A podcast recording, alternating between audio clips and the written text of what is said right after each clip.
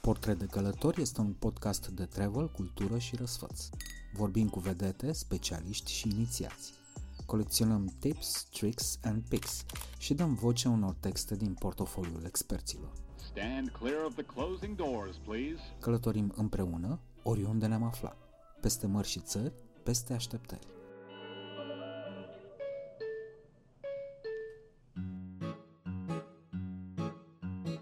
Azi vă invit pe Coclauri în Brazilia, unde curge din plin Amazonul, și pe colinele Transilvaniei la ecoturism și înghețată de rubarbă. De rabarbă.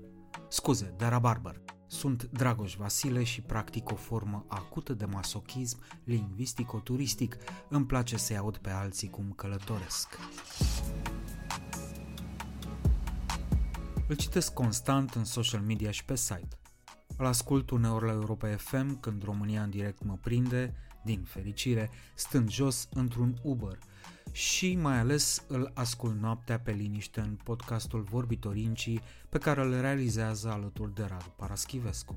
Practic l-am auzit și împreună pe vremea când acest proiect nu era decât o rubrică în podcastul Cronicar Digital. Azi vă propun cu totul altceva – niște texte în lectura autorului despre aventura lui în Brazilia și pe Amazon atunci când lucra la BBC. Dacă n-aveți deja niște boxe scumpe, sunt sigur că puteți face rost de o caipirinha. Iar dacă sunteți în pană de pitu ceasa, mă bazez că aveți la îndemână măcar un fotoliu comod. Așezați-vă. Începem.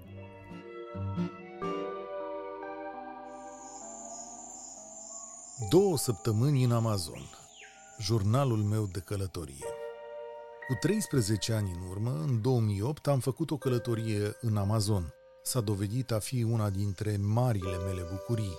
A fost o expediție jurnalistică organizată de BBC. Văzută de la depărtare, Brazilia arată astăzi dezastros. Nós temos que enfrentar os nossos problemas. Chega de frescura, de mimimi. Dar semnele se vedeau de atunci. Terenul era pregătit. Pe măsura dezastrului politic și sanitar de astăzi, am întâlnit însă oameni extraordinari, curajoși, zâmbitori și bucuroși de viață. Cu gândul la ei, public și pe blogul meu striblea.ro, ceea ce am scris atunci pentru BBC și cu fotografii mai bune decât puteam să publicăm în anii aceia. Întâmplarea face ca seria asta să o reîncep în jurul datei de 15 mai, care este ziua Amazonului, a fluviului Amazon.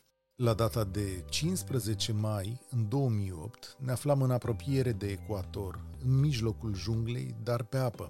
Mai jos o să vă descriu scopurile și drumurile noastre, așa cum le-am descris atunci, sub titlul Paradoxul amazonian, o expediție a BBC World Service.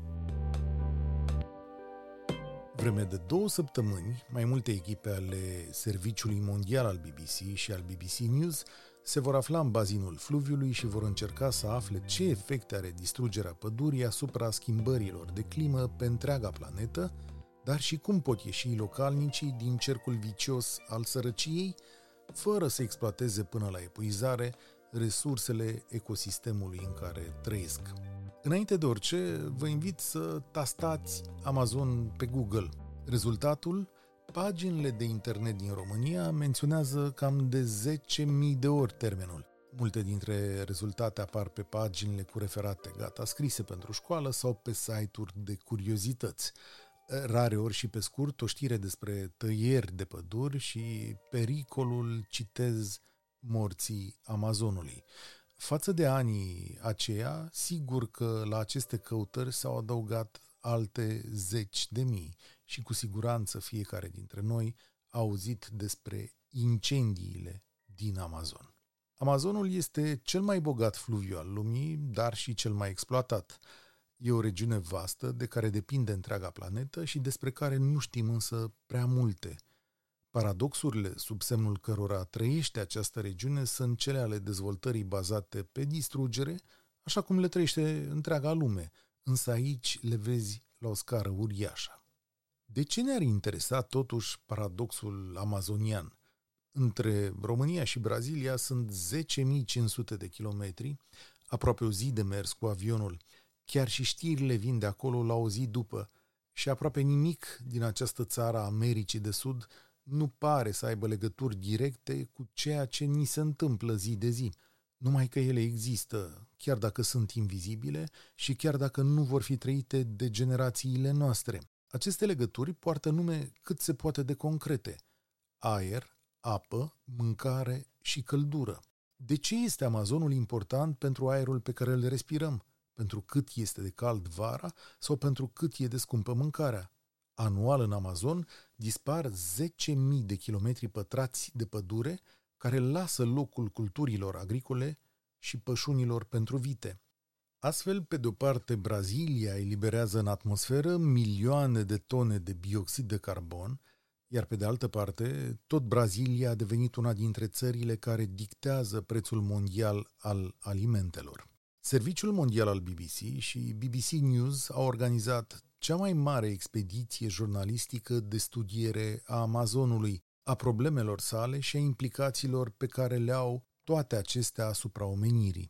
Timp de două săptămâni, mai multe echipe ale BBC se vor afla în pădurea amazoniană și în toate țările prin care trece fluviul. Tăierile de păduri, eforturile guvernului brazilian de a le opri, creșterea explozivă a culturilor de soia și a turmelor de vite vor fi temele cheie ale relatărilor noastre. Vom încerca să aflăm care sunt efectele acestor fenomene în plină desfășurare, dar și răspunsul la întrebarea cum poate fi împăcată dezvoltarea economică cu păstrarea Amazonului și de ce locuitorii uneia dintre cele mai bogate regiuni ale lumii sunt atât de săraci.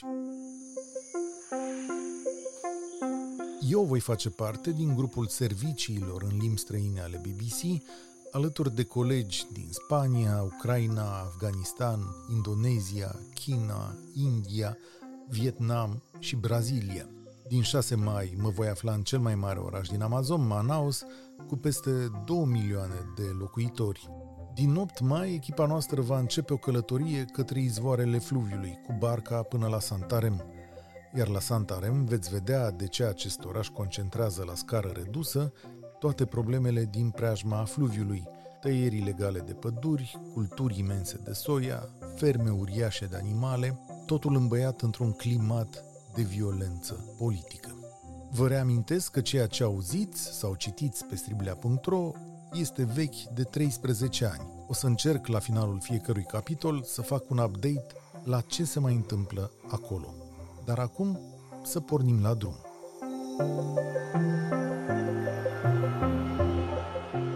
Ziua întâi ne petrecem la Sao Paulo, oraș căruia îi spunem jungla urbană. Colin Pereira se numește omul care are grijă de siguranța vieții noastre în această expediție. De-a lungul a mai multe săptămâni, el a făcut liste cu ce ne trebuie în junglă. Începând de la îmbrăcăminte până la medicamente și substanțe împotriva insectelor. Asupra unui amănunt a insistat însă, trimițându-ne mai multe e mail și n-avea nicio legătură cu expediția noastră din pădurea amazoniană, ci cu întâlnirea cu cel mai mare oraș al Braziliei, Sao Paulo. Pe scurt, e mailul sună cam așa. Atenție mare la aeroportul din Sao Paulo. Nu scoateți laptopurile din geantă, nu arătați că aveți aparatură la voi. Nu folosiți genți speciale pentru laptopuri. Bagajele voastre trebuie să arate cât mai banal cu putință. Toate gențile și valorile pe care le aveți trebuie puse în porbagajul mașinii cu care plecați de la aeroport, ne spunea Colin. Temerea sa pleacă de la una dintre metodele de jaf cele mai întâlnite în zonă. Hoții au iscoade la aeroport care urmăresc cine are bunuri de valoare. Ele comunică numărul mașinii, iar la primul stop ești abordat de tineri cu arme care îți cer să dai tot ce ai în mașină. În general, ei renunță dacă lucrurile sunt în portbagaj. Colin ne-a avertizat să predăm tot ce avem asupra noastră dacă suntem atacați. Hoții nu se feră să folosească armele, ne spune, mai ales dacă sunt sub influența drogurilor. Iar toți membrii echipei cu care am vorbit trăseseră deja concluzia că Sao Paulo este cel mai periculos loc în care mergem. 19 milioane de locuitori, din care 30% stau în așa numitele favele, suburbiile sărace ale orașului. Nici o comunicare de securitate nu ne-a pregătit însă pentru ce avea să urmeze. Pe un culoar îngust de oțel și sticlă, într-unul din terminalele aeroportului Guarulhos, peste o sută de oameni așteaptă în liniște în fața mea. Ce durează atât de mult?" se întreabă tânărul brazilian de lângă mine. Nimeni n-are o explicație însă. Ne mișcăm încet, amorțiți încă de zborul de 12 ore de la Londra. În sfârșit se mișcă ceva. Brazilienii la stânga, străinii la dreapta, strigă pe rând două fețe. Brazilienii scapă repede, actele lor se verifică cu ușurință. Coada străinilor la care sunt invitat și-a dublat numărul. Cred că suntem vreo 200. Funcționarii de la ghișee sunt puțini și încă e dimineață, prima ora dimineții.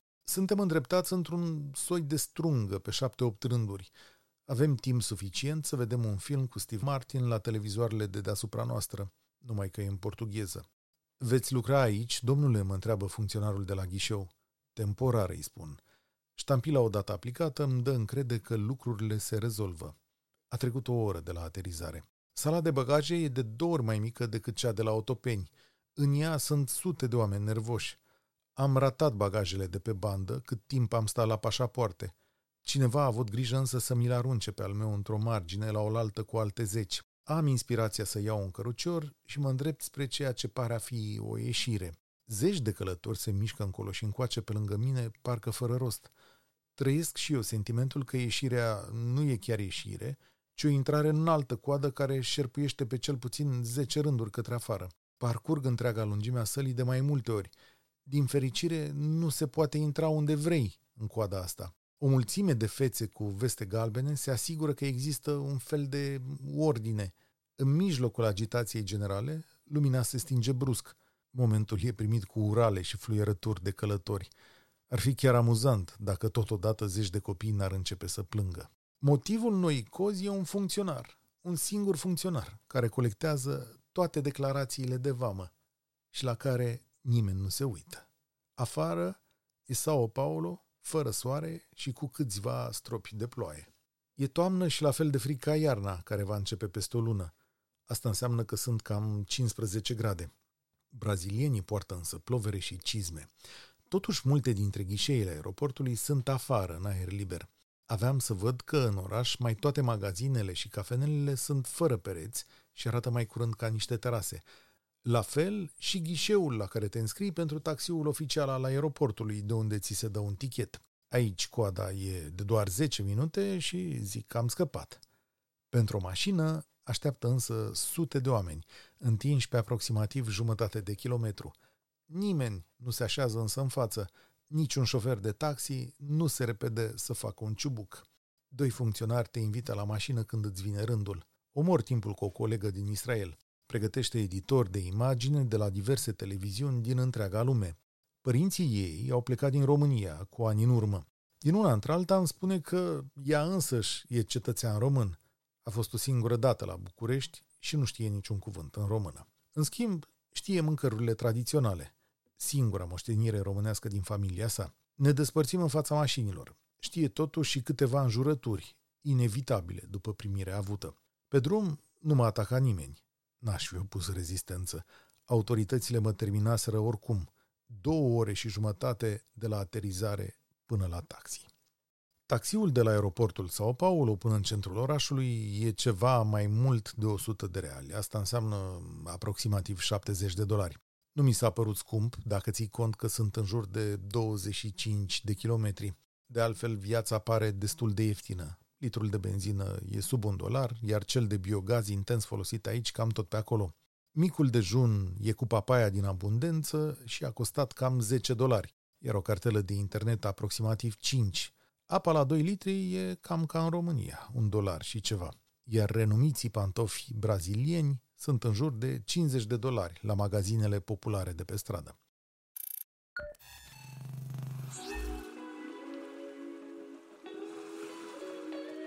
Podcastul Portret de Călător este prezentat de OTP Bank. Mai calculat, mai relaxat.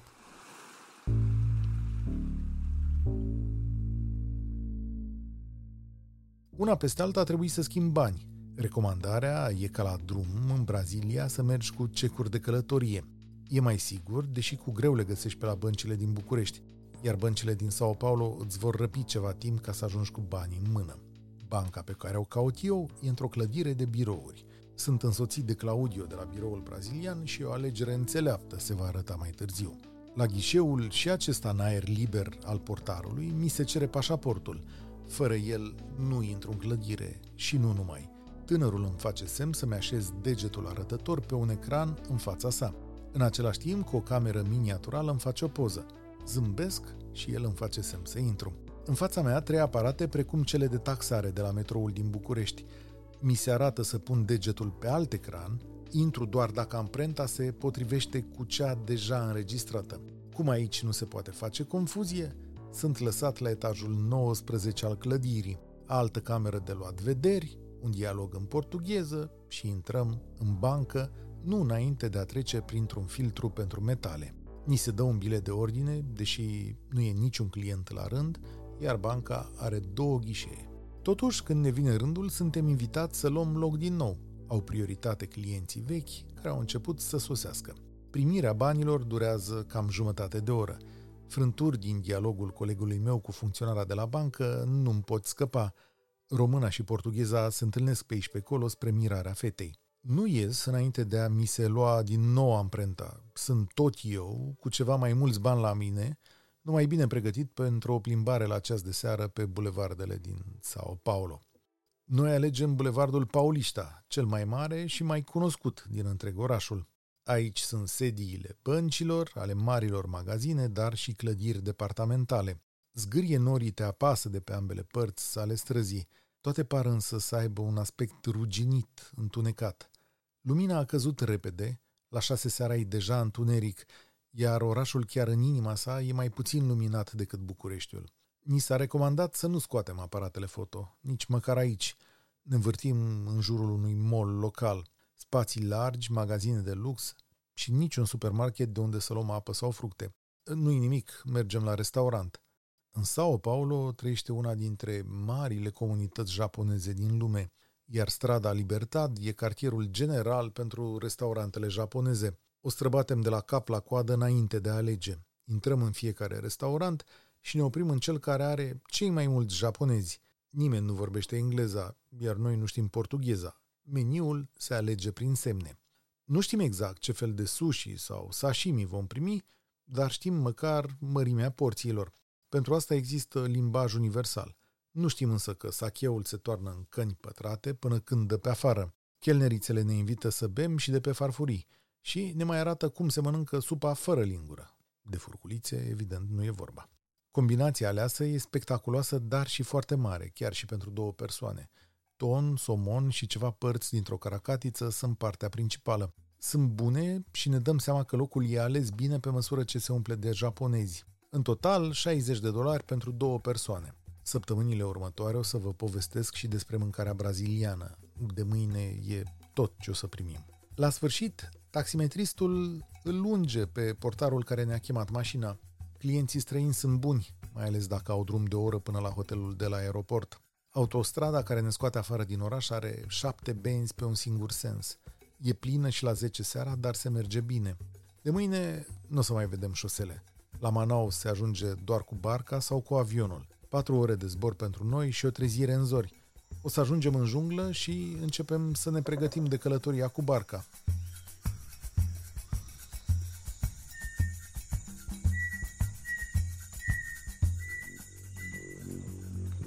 Pentru poveștile din Manaus vă invit să vă uitați și pe striblea.ro Astăzi, 13 ani mai târziu, Brazilia a ajuns pe un curs politic mai dureros. În 2008, marea problemă era corupția și lupta pe care câțiva reformatori liberali și ecologiști o duceau cu autoritățile centrale. Acum, dreapta conservatoare a indicat direcția și teoria conform căreia străinii nu ne dau voie să ne folosim Amazonul în beneficiul nostru a luat amploare. Tăierile, defrișările și conflictele sociale au ajuns la apogeu iar epidemia de coronavirus a făcut ravagi. Temos que enfrentar os problemas, respeitar, obviamente, os mais idosos. Pe Cristina Iliescu, manager de destinație la colinele Transilvaniei, am cunoscut-o la Saschiz într-o curte mare care friza pe aici pe acolo perfecțiune. fiind plină de pisici grase și femei fâșnețe care făceau de mâncare. Pentru noi, turiștii, pentru ele, pentru bărbații ăia de lângă pirostrii, care învârteau cu rândul într-un tuci cu gulaș și, nu în ultimul rând, pentru pisicile din bătătură. Întrucât știam exact ce urmează după gulaș, vin roșu sec, în cantități complet imprevizibile, am fost prevăzător și am executat interviul înainte de masă. Știam deja că interlocutoarea mea are experiență în dezvoltare durabilă și în managementul proiectelor, că face parte din echipa Colinele Transilvaniei încă de la început. Și mai aflasem că, citesc de pe colinele liniuță transilvaniei.ro, unde veți găsi toate detaliile privind acest proiect de ecoturism, cu zeci de mii de kilometri străbătuți de-a lungul și de-a latul destinației, cunoaște zona în detaliu, la firul ierbii și crede cu tărie în potențialul zonei, în special în cel al comunităților și al actorilor locali. Am încheiat citatul. Multă lume se plânge că în anumite sate, de exemplu, apropo de experiență, în anumite sate uh, nu este nimeni la biserică, ori pentru noi, sau în fine, noi ce încercăm este căutarea cheii în sat, face parte din experiența turistică. Aș adăuga ce am aflat cu această ocazie. Colinele Transilvaniei e un proiect despre ceea ce avem gustos și valoros de-a lungul a 500 și ceva de kilometri de trasee. A, și mai e și despre cazări în stil autentic, ceea ce sună foarte rustic și chiar e, exceptând băile pe care eu unul le prefer foarte moderne.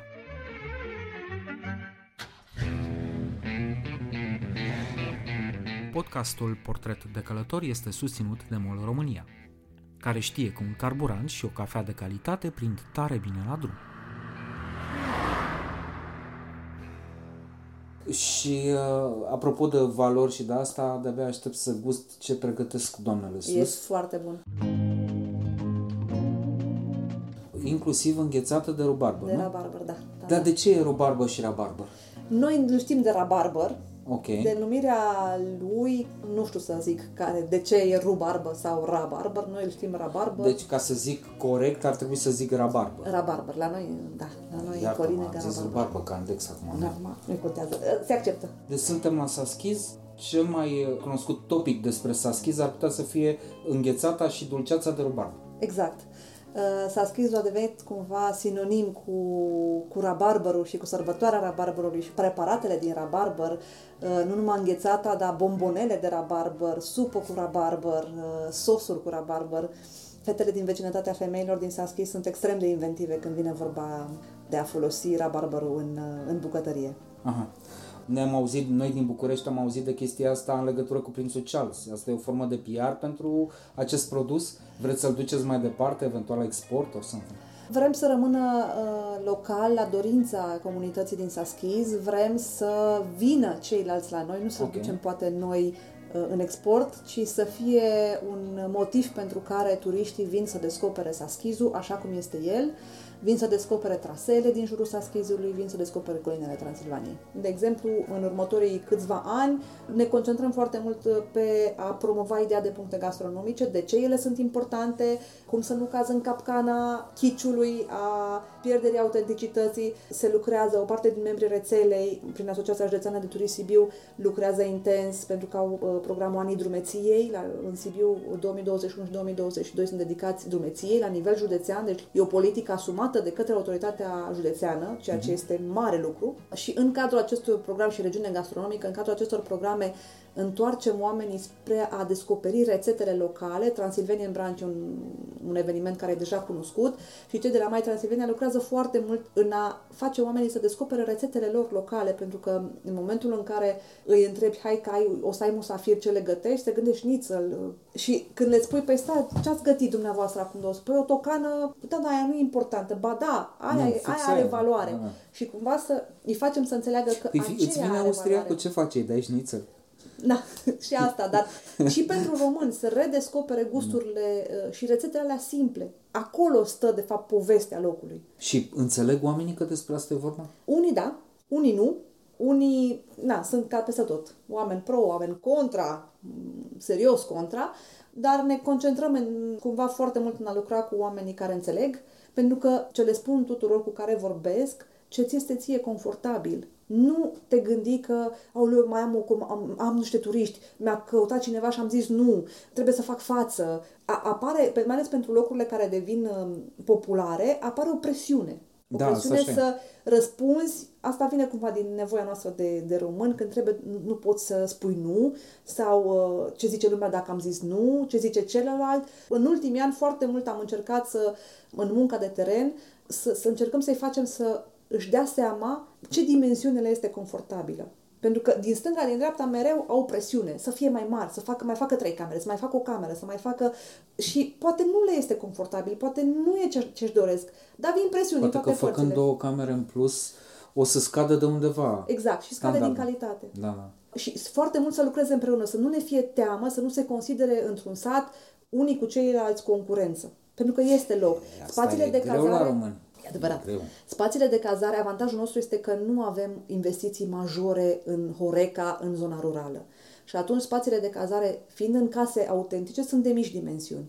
Și este loc pentru toată lumea.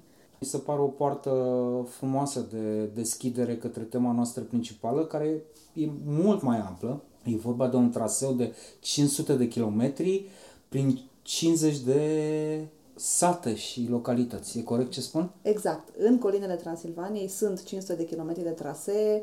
Colinele Transilvaniei, ca să fac așa o imagine pentru cei care sunt un pic mai vizuali, este zona de sate multiculturale, cunoscute ca sate săsești, dintre Sighișoara, uh, Sibiu, Făgăraș, Rupea. O arie protejată, puțină lume știe că este o arie naturală protejată, Natura 2000, pentru peisajul și pentru biodiversitatea extraordinară care încă se păstrează aici și care a dispărut din alte zone din Europa. De asta noi cumva îl numim uh, ultimul peisaj medieval autentic care a mai rămas în partea asta de Europa.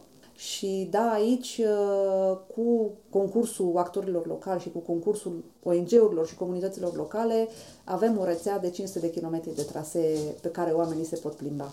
Ce înseamnă mai, mai, mai exact? Ce putem vedea atât de medieval? Bine, eu deja am început să-mi dau seama, dar îmi imaginez că multă lume chiar nu știe.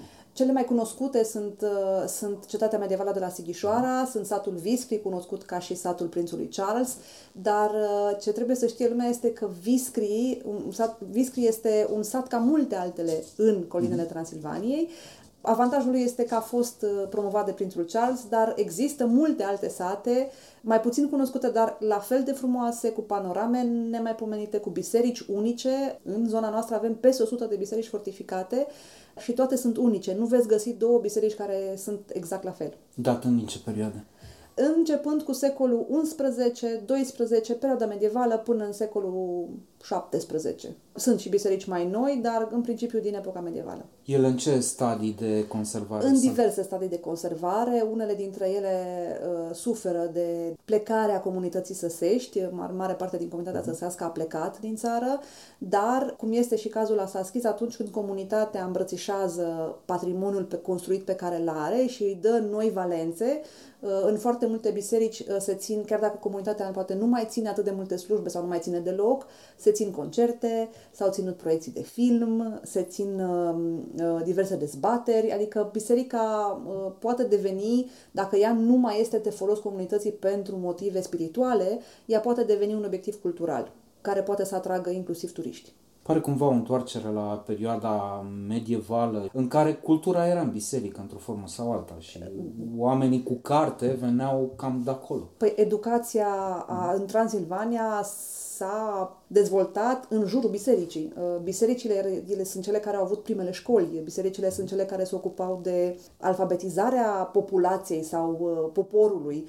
Deci cumva e natural ca tot ce înseamnă evenimentele culturale să fie în continuare în jurul bisericilor, atât în comunitățile uh, săsești, a- cât și în comunitățile române sau uh, rome. Se întâmplă totul în jurul bisericii. Revenind puțin la traseu, am stabilit că e vorba de 500 de kilometri. Cum anume e recomandat să faci acest traseu? Pe jos, cu mașina, cu bicicleta, cu cai, cum aud că se merge astăzi Exact. pe Via Transilvanica? În niciun caz cu mașina. Traseele din atât Via Transilvanica cât și restul traseelor, de atât partea de Terra Saxonum cât și restul traseelor din colinele Transilvaniei, uh, sunt recomandate a fi parcurse cu mijloace nemotorizate, le spunem noi în generic vorbind, dar asta înseamnă cu propulsie proprie, adică uh-huh. pe jos, pe bicicletă sau călare. Fiind o arie protejată naturală, este extrem de sensibilă la tot ce înseamnă zgomote și, să zicem, un, uh, un turism de masă, de aceea uh, încercăm să dezvoltăm o destinație pentru ecoturism, ecoturismul însemnând un turism lent pentru grupuri mici, cu timp, care pun foarte mare preț pe tot ce înseamnă local. Mâncare locală, discutat cu oameni, interacțiune cu comunitatea și petrecut timp, încet, în tihnă, uh, să-ți iei un pic de timp ca să te întorci la natură. Nu vreau să ajung la, să, să spun îmbrățișează un stejar, dar să-ți iei timp... Nu, aia se întâmplă mai trei. Se întâmplă, da, da, de asta spun, dar să-ți iei timp să uh, te bucuri de această liniște pe care ți-o oferă această biodiversitate care ne înconjoară și elementele naturale care sunt extrem de valoroase. Noi ne străduim foarte, foarte mult să le punem în valoare din ce în ce mai mult prin uh, potești tematice la care lucrăm în momentul de față, prin uh, promovarea uh, speciilor care sunt importante și de ce. Avem foarte, foarte multe specii de păsări. Aici cuibăresc peste 20.000 de, de păsări anual, pentru că ne aflăm și pe un culoar de migrație. Iar în perioada aprilie-septembrie e o încântare să te plimbi uh, pe trasee și să începi să observi păsările care te, te înconjoară.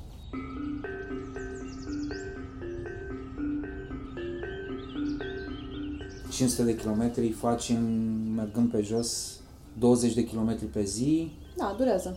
durează. Terasaxon cred că are undeva la, n-aș putea să știu dacă spun suma exact, dar eu mă ajut undeva spre 160 de kilometri, spre 200 și restul sunt în zona de Făgăraș și um, zona de Agnita. Oricum, e destul de mult. Da, dacă, da. Dacă... Dar noi, noi le-am făcut, rolul lor a fost exact același pe care l-a avut din experiență Poteca Viscri Sighișoara. Să fie coloana vertebrală. Poteca Viscri Sighișoara a fost construită, s-au făcut legăturile către sate, în momentul în care venea lumea să dea pe bicicletă, stai puțin că trebuie cazare, stai puțin că trebuie să mănânc undeva, stai că am nevoie să închiriez o bicicletă, stai că trebuie să o repar și atunci am zis ok, înseamnă că o, o, o, un traseu de bicicletă poate să fie un, un motor de dezvoltare al, uh, al zonei. Și așa am, uh, am gândit și celelalte, că sunt de fapt trei magistrale mari, Sighișoara, Viscri, Viscri, uh, de fapt Rupea, Sighișoara, Sighișoara, Biertan, Biertan, Sibiu, Sibiu, Făgăraș, uh-huh. care după aia, exact ca o coloană vertebrală, au coborâri în sate sau circuite în,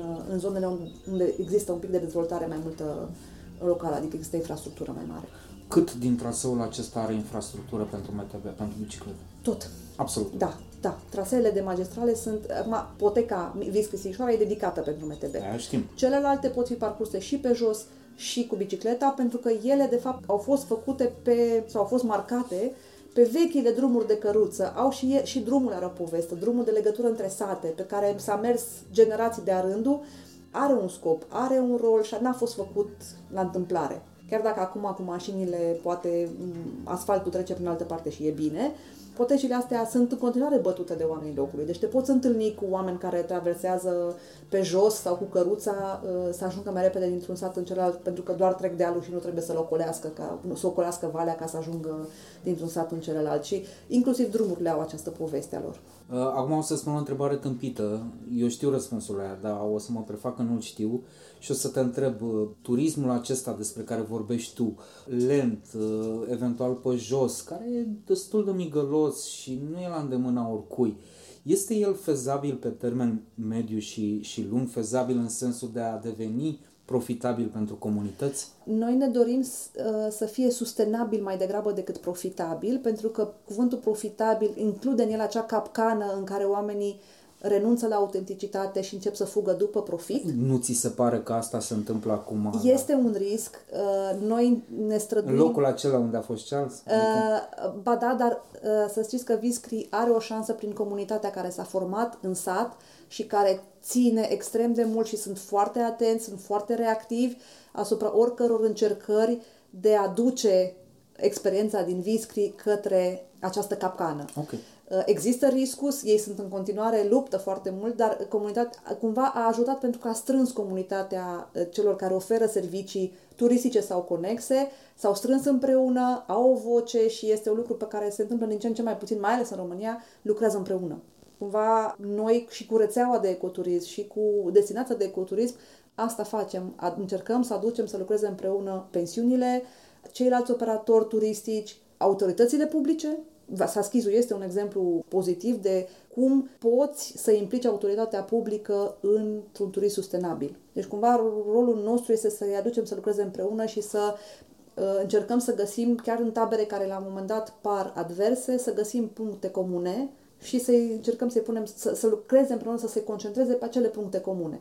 Asta, Ca să construim, nu să, să găsim lucruri care ne despart. asta este imposibil să faci fără comunitate, pentru că e clar că tu, turiștii ăștia vin, ei caută niște lucruri care țin de comunitate, de la, nu știu, mâncare, la cazări, la... Da. că ei teoretic se cazează la oameni, nu se duc să se cazeze în hoteluri, să mai că nu de asta au venit. Prin urmare, întrebarea mea este cărui tip de turiști se adresează inițiativa asta, dacă ei sunt suficienți în România și dacă reușiți să aduceți turiști din afară.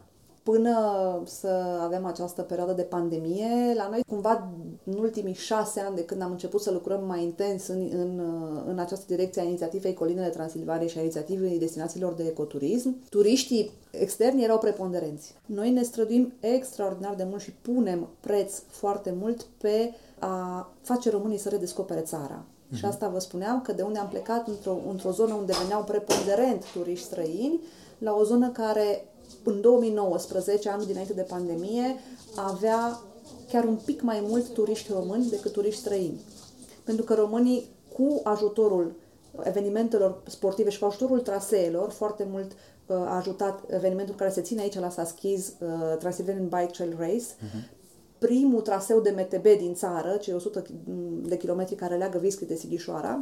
E un traseu superb. Da, e o potecă specială da. pentru MTB, făcută și pornită de comunitate, pornită de Fundația Adept mm-hmm. și după aia Fundația Adept care face parte din inițiativa Colinele Transilvaniei și în continuare lucrăm împreună pentru partea de mentenanță acum, dar acest concurs a însemnat extrem de mult. Atât traseul, cât și concursul în sine a însemnat foarte mult pentru dezvoltarea turismului și traseele așa au fost gândite să fie o, o coloană vertebrală care, pe lângă care să se dezvolte și cumva să fie catalizatorul sau trenul care duce uh, partea de dezvoltare locală. Și așa cumva s-au dezvoltat și pensiunile și serviciile, au venit ca nevoi cumva naturale ale cerinței uh, vizitatorilor. N-aș vrea să îi numim turiști, pentru că experiența în sine, fiind o experiență personalizată, fiind o experiență care implică mult emoția, sunt mai mult decât turiști. În foarte multe din locațiile din rețeaua de ecoturism sunt oameni care revin.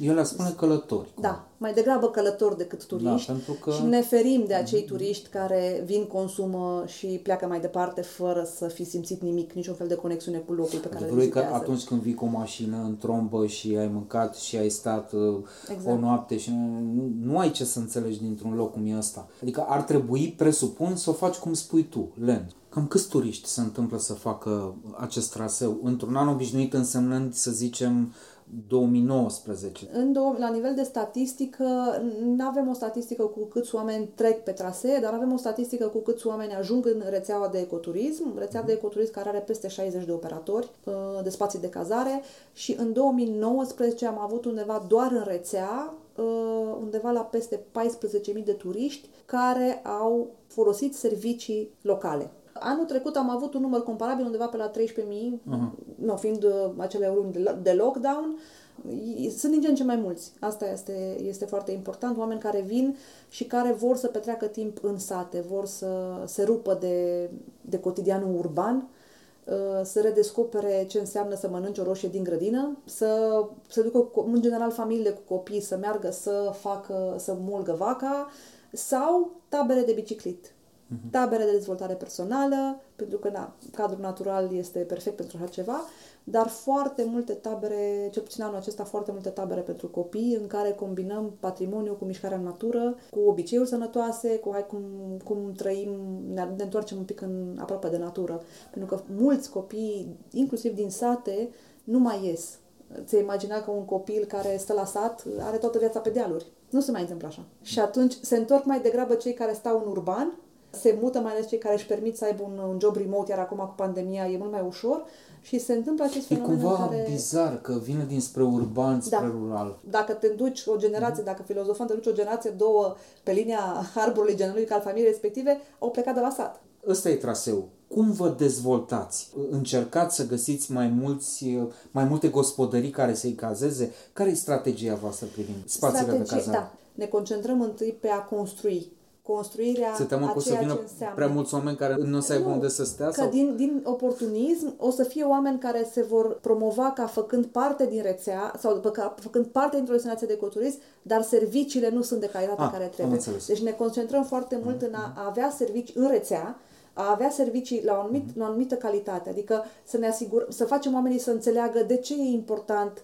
să nu iei laptele din magazin și să-l iei de la uh, producătorul de lângă tine, de ce e important ca producătorul să se autorizeze cu toate actele, pentru că nu le este ușor și asta învățăm, începeți încet, nu vă grăbiți mm, și când vor să mai mergem să căutăm finanțare să avem o pensiune, să ne fac... nu vă mai gândiți să vă faceți o pensiune, începeți cu două camere, vedeți cum vă merge așa. Aveți două camere pe care nu le folosiți în casă. Începeți cu acelea. Nu distruge casa ca să-ți faci o pensiune. Începe cu acele două camere, fă o toaletă, că asta este important, să fie curat și fii tu. Primește-i așa cum ți-ai primi orice fel de oaspeți. Asta e de fapt experiența.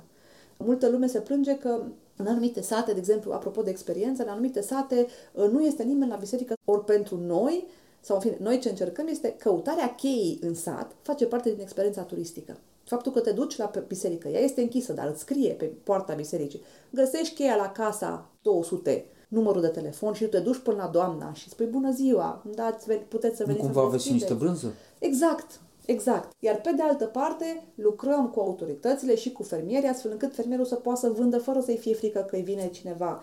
Fermierul, facem cursuri de igienă cu ei, astfel încât un fermier care face un produs bun să se și prezinte într-un mod care prezintă încredere turistului. Aș vrea să te întreb dacă ce faceți voi aici îi ajută pe oamenii din, din sate să nu mai plece. Așa ne dorim să se întâmple. Pe tineri, nu știu cum să zic. Eu sunt, personal, sunt un exemplu de om care a stat 20 de ani în București și care s-a întors pentru colinele Transilvaniei înapoi acasă. Dar ca mine sunt din ce în ce mai mulți copii ai sașilor plecați, Okay. care vin la bunici și care încet încet cumpără, se întorc și fac business-uri în, în sate. Acum, ce, trebuie, ce mai trebuie să lucrăm este la, la, la chestia de... Noi, noi, de exemplu, vorbim foarte des cu oameni care ne spun vai, dar ce să facă oamenii, cum vă spuneam, în satele noastre, pentru că nu avem tineret, tineretul a plecat, ne pleacă și eu le-am zis, da, da, dumneavoastră toată viața, nu i-ați spus copilului să plece că în satul ăsta n-are ce să facă? Nu i-ați spus zi de zi, du-te mamă, învață, pleacă de aici că aici mor și n-ai ce să mănânci și rămâi sărac și nu știu ce. Copilul te-a ascultat. N-are sens să plângi acum pentru că copilul tău a făcut ceea ce ai spus tu zi de zi. Încearcă să-l aduci înapoi, cumva. Și asta încercăm. Eu mă oferesc să-mi fac planuri foarte îndepărtate, prefer să fac pași mici și siguri și cumva așa încercăm și cu primările să discutăm. Adică ne, ne dorim, de exemplu, pe termen mediu, ne dorim o implicare a autorităților mai puternică în mm-hmm. tot ce înseamnă întreținerea și susținerea acestor uh, mici antreprenori locali. Și faptul că avem deja niște exemple de bună practică, există deja chiar și niște cifre, noi și colectăm statistici printre altele, deja în cifre cei care primarii sau uh, UAT-urile, consiliile locale unde se întâmplă turism, poate să vadă beneficiile acestui tip de turism. Noi, destinațiile de ecoturism, ne vedem ca un nu, nu soluția salvatoare, pentru că e clar că agricultura e meseria de și ocupația de bază a acestor comunități și va rămâne și trebuie să rămână așa. Turismul trebuie să rămână o ocupație complementară. Că dacă devine turismul o ocupație principală, ne transformăm în Valea Prahovei. Da. Nu ne dorim asta.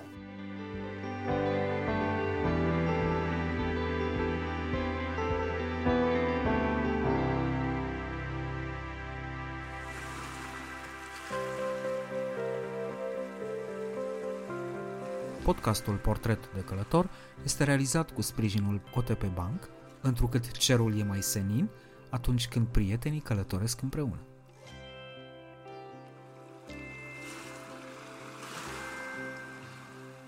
Travel, cultură, răsfăți.